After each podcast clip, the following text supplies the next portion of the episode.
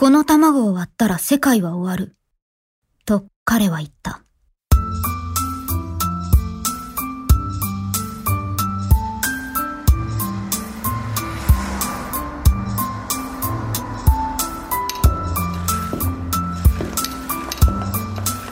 くだらない集会だったね翡翠色の卵だ彼はそれを大きめの黒いフリースジャケットの右ポケットにいつも忍ばせているそうかな。極めて表層的な議論だった。誰も問題の本質をつかめていない。構造が見えていないんだ。そうかな。私はいろいろ考えさせられたけどな。私なりに。考えたところで何も変わらないよ。何かを変えたければ行動するしかない。だから彼と並んで歩く時はいつも左側。それも半歩先を歩く。うっかりぶつかって卵を割ってしまわないように。君は何を変えたいの？強いて言えばかけっこのルールかな。かけっこ？よーいドーンってあの？速いだけで勝ちなんて動物じゃあるまいし。いやむしろそのシンプルさがオリンピックの最高峰たるゆえんでしょ？どうしてフォームが美しい方の勝ちじゃいけない？フォーム？なぜスタミナ消費量が少ない方の勝ちじゃいけない？いやいやそれは確かにかけっこを多面的に捉えたらそうなのかもしれないけどトンネルを出たねわかるんだ。音の反響が消えるからね。へえ。自販機があるね。うん。ミルクコーヒーもある。ねえ、君走るの遅かったんでしょ？いたのよ、子供の時。じゃんけんで負けるたびに、チョキがグーに負けるなんておかしいって、だだこねる男子僕はかけっこで負けたことはない。12歳まではいつも一等賞だった本当かな？はい熱いよ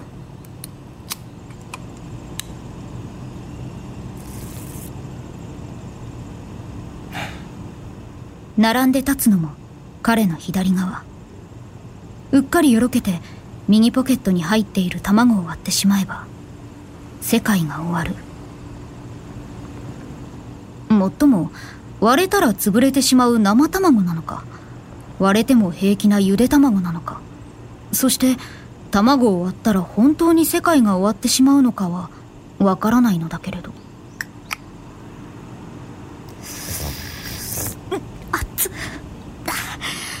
でもそれで世界の何が変わるっていうの？2次元から3次元になる。かけっこのルールを変えたら？そう。世界はもともと3次元だよ。確かめてみる？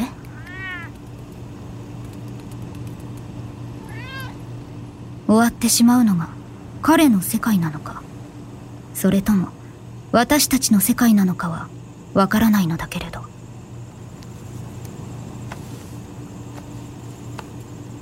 どう確かに3次元だ。高さも幅も厚みもある。まあ胸の厚みは大したことないですけどね。なら目を閉じて。いいの？猫ちゃんがこっち見てるよ。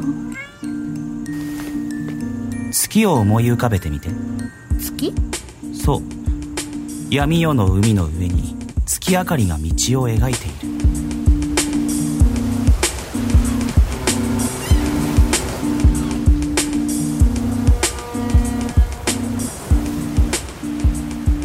浮かべたけど？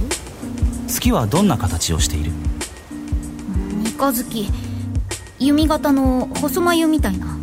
その月の下に高い山があるどんな形？山形。あ三角形？ほらね。どっちも平面だ。二次元なんだよ。月も山も実物は三次元なのに。そうだけど。結局のところ人間。いや生物の視覚は世界を二次元でしか捉えることができていないんだ。それが視覚の限界であり欠点とも言える。視覚の限界？左側を歩く理由はもう一つある。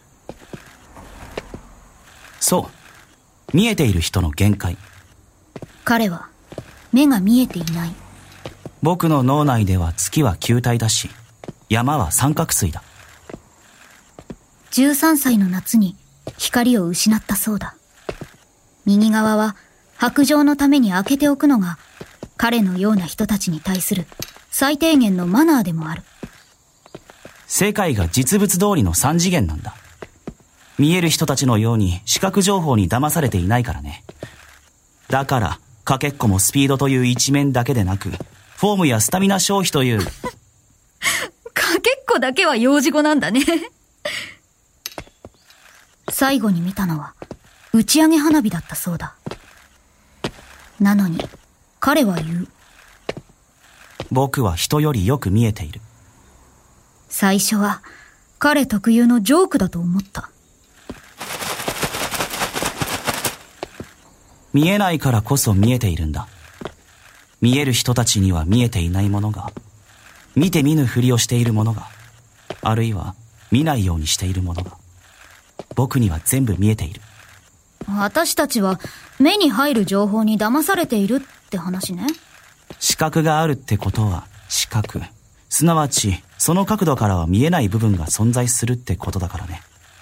見える人たちには月の裏側が見えていないように。今では彼に劣等感すら抱いている。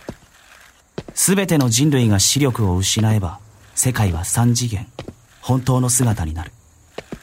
あらゆる不自然さが消失した、本当の姿に。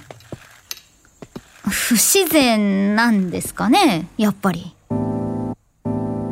例えば、生鮮食品売り場に一年中トマトが並んでいること。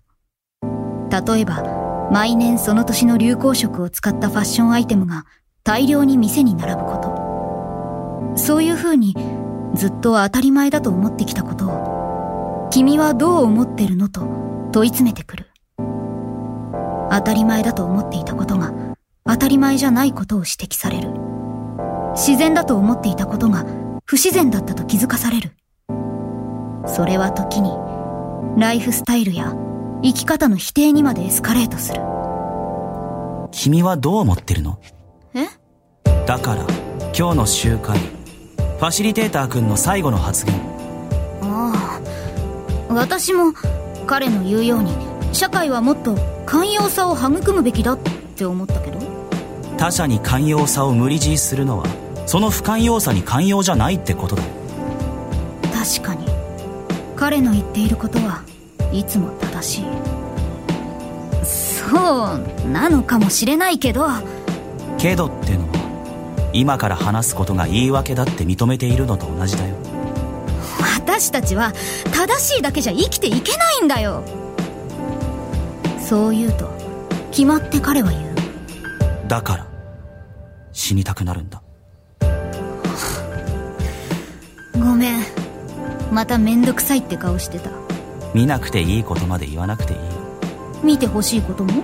必要なことは全部見てるつもりだけど、それ言い訳ってこと？どうかな。ああ私だって死にたくなるよ嘘だって顔に書いてある。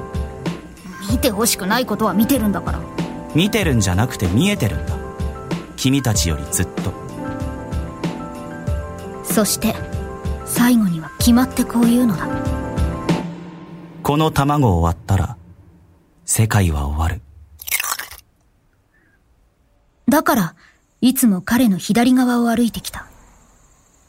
終わるのは卵の中にある君の世界？どうかな？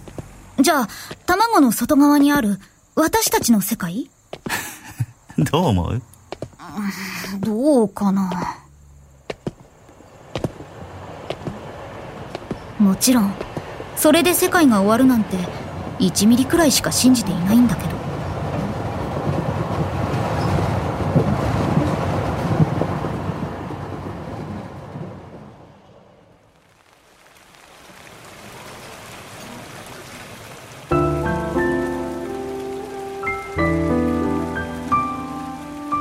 さよならを言ったのは彼女だった君といると自分が高顔無知に思えて耐えられなくなるの。それがさよならの理由だった。お待たせしました。ミルクコーヒーのお客様は。彼です。それを言うなら無知猛昧じゃないかな。ごゆっくりどうぞ。君は知識がなく物の道理も知らないけど厚かましくもないし恥知らずでもない。それそういうとこだよ。知識が一つ得られてよかったじゃないか。そう言って慰めてあげるのだけれど傷口に塩を塗られているとしか思えないらしい。君さ小難しい正論言っとけば女は黙るって思ってるでしょ。感情的になれば男は黙るって思ってる。感情に素直でいることの何がいけないのかな。いけなくはない。でも感情は理性である程度制御することができる。ある程度でしょ？他者に迷惑をかけない程度にはね。理性は感情に勝てないんだって。テレビによく出てる脳科学かなんかの先生だったかな。その人が言ってたよ。負けを認めたら成長も進化もそこで止まるよ。いつも死にたいなんて言ってる人が何言ってるの？っていうか絶望してる人に言われたくないよ。希望を持ってるならなおさら負けを認めるべきじゃないんじゃない？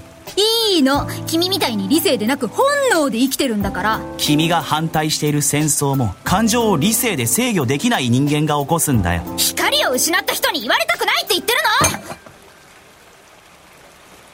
ごめん。違うの。光っていうのは単なる比喩で。ごめん。謝るってことは比喩じゃなくて揶揄かな？比喩だって。事実だから。そして絶望の底で見上げた時にしか本当の希望が見えないのもまた事実なんだ。だったらどうして死にたいなんて言うの？生きてるから死にたくなるんじゃないか。へりくつだよ。論理的思考だよ。とにかくさ君も本能で生きたらいいんだよ。冬眠前の熊みたいに。ごめんまためんどくさいって顔してた。言わなくてもわかるよ。でもね君も本能で生きれば少なくとも今みたいに死にたくはならずに済むと思うんだよ。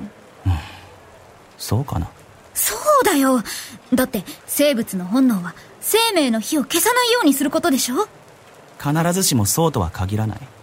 時に本能が死に至らしめる運命に導いてしまうケースもある。運命？水族館で見たよね死滅回遊魚。暖かな海でしか生きられない魚が黒潮に乗って本来生息できるはずのない海域まで回遊してくる。あ確か隠れ熊の実もそうだったよね。本能に従った結果彼らは冬場の水温低下で死に至る。なんか切ないけど結局逆らえないってことだよね本能には。だってほら君だってお腹が空いたら食べるでしょ？並んで歩くようになって2年になるが彼女が食べている顔を見たことがない。世界には安楽死の一環として自ら飲まず食わずで死を選択する人もいる。君の話をしているの？いやそもそも彼女の顔そのものだって見たことはない。なら君はどうなの？でも想像することはできる。私？声を聞けば顔の骨格はもちろん体の大きさまで想像がつく。そりゃ食べるわよ。なんならお腹が空く前に食べてることだってあるもん。ねえサンドイッチ頼んでいい？手をつなげれば完璧だ。手の肉付きだけで体つきまで見えてくる。何にするかな？体脂肪率まで言い当てることもできる。この見えすぎる病気のせいで何度も女の子に嫌われてきたけど彼女だけは違った。そういえば知ってる？あごめん。すいません。最初に手をつないだ日に体脂肪率を言い当てたら正解と笑っていた。悪くない声だと思った。だから彼女と寝た。熊の実は群れの中に一匹しかいないメスが死ぬと一番大きいオスがメスに性転換するんだ群れを維持するために。それも本能だよね。お呼びでしょうか。あクラブハウスサンド一つ。あ君も食べる？いらない。じゃあ一つで。かしこまりました。手を貸して。お手洗い？違う。手冷たいね。君の手が温かすぎるんだよ。すごい温度差あるよね君と私。確かめたいことがある。うん君はどうして僕と寝たの？え？全部見えている。同情？愛情だよ。決まってるじゃん。声を聞いて手をつなげば何もかも見える。好奇心でしょ？好奇心？目が見えない男の子がどうやって女の子と寝るのか興味あった。やめてよ。だから愛情だって普通に彼女の細胞の一つ一つが毛穴を伝って手のひらから流れ込んでくる。見える男と違った？怒るよ。クラブハウスサンドお待たせしました。お腹が空いたら食べるんだもんね。君は。だってそれが生きるってことだもん。うん。付き合わせのポテチがいいのよね他の男の子と寝ることも。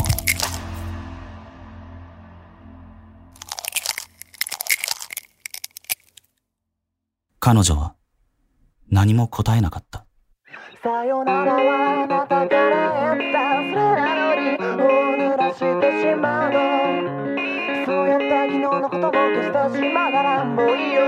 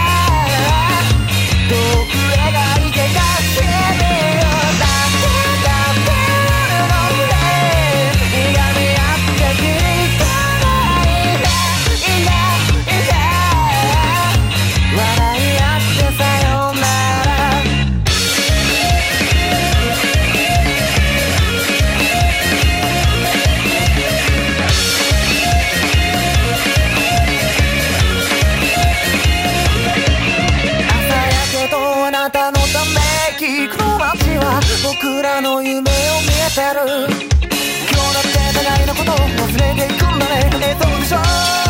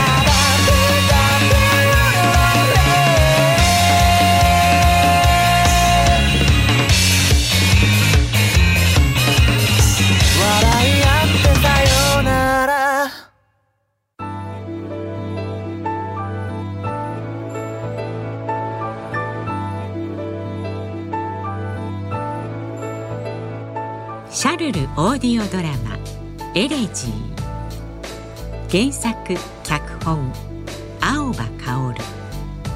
出演伊藤健人原さゆり。